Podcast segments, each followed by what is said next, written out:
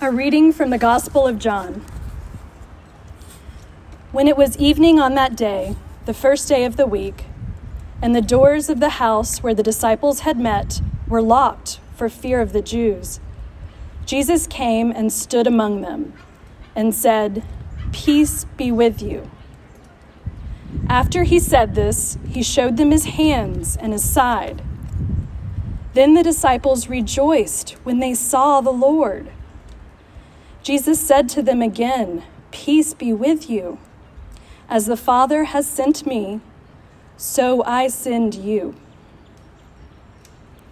When he had said this, he breathed on them and said to them, Receive the Holy Spirit. If you forgive the sins of any, they are forgiven them. If you retain the sins of any, they are retained. But Thomas, who is called the twin, one of the twelve, was not with them when Jesus came. So the other disciples told him, We have seen the Lord. But he said to them, Unless I see the mark of the nails in his hands, and put my finger in the mark of the nails, and my hand in his side, I will not believe. A week later, his disciples were again in the house, and Thomas was with them. Although the doors were shut, Jesus came and stood among them and said, Peace be with you. Then he said to Thomas, Put your finger here and see my hands. Reach out your hand and put it in my side. Do not doubt, but believe. Thomas answered him, My Lord and my God. Jesus said to him, Have you believed because you have seen me? Blessed are those who have not seen and yet have come to believe. Now, Jesus did many other signs in the presence of his disciples, which are not written in this book. But these are written so that you may come to believe that Jesus is the Messiah, the Son of God, and that through believing you may have life in his name.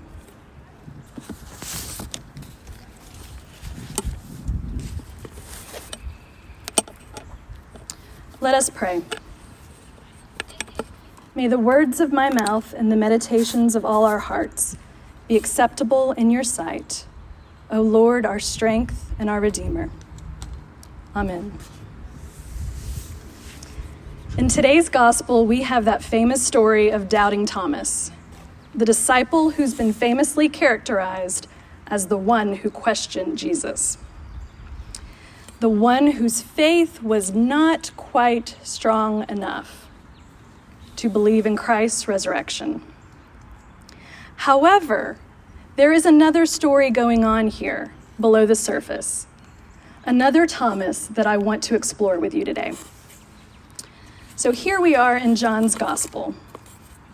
The disciples are gathered together in a house, a house that was locked up so the Jews could not get in and find them. This was a few days after Jesus' death, and the disciples were frightened.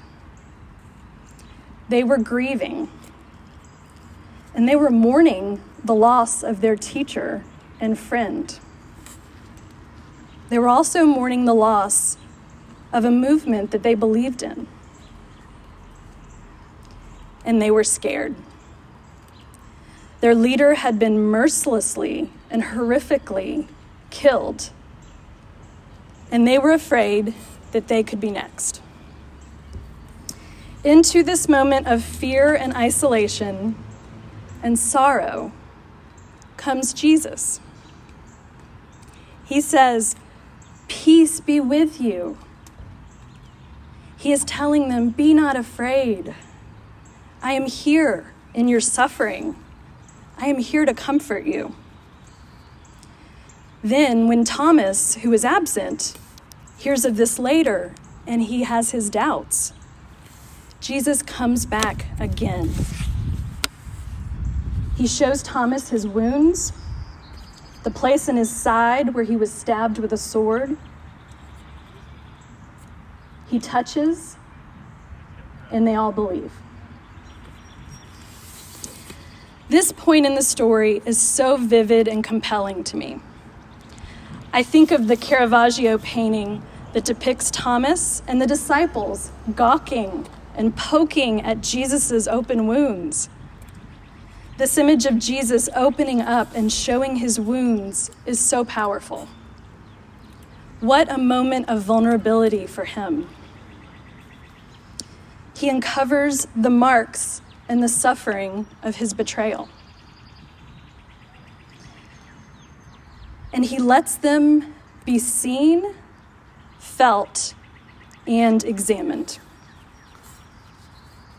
Jesus shares his brokenness with his friends, and they are comforted in their own moment of feeling broken and afraid. This experience of common humanity brings comfort and peace. I will never forget the first time I saw a healing service in the Episcopal Church. There's a point in the service for people to walk up to a priest and request a private prayer for healing. The priest quietly prays over them for healing and anoints the person's head with oil as a blessing. This particular service that I witnessed was so powerful for me. I watched as people began to share their pain, and I saw others weep along with them in shared sorrow. No one knew the details, but they knew the pain. And I began to weep because I know the pain too. Mine might have had a different name, but at its essence, it was the same. And it's the same for all of us. And it's the same pain that Jesus felt too. At that healing service, I began to see how very much suffering there was in this world. And I could see how Jesus moved through it, providing comfort and connection. And at that moment, I came to believe. Jesus comes to us in the same way that he came to his disciples. He sees our doubts, our pain, and our fear. He has felt them all too. In these moments of suffering, Jesus is there in his own brokenness and shows us the strength and connection that lies in these moments of vulnerability. And Jesus calls us into this shared vulnerability.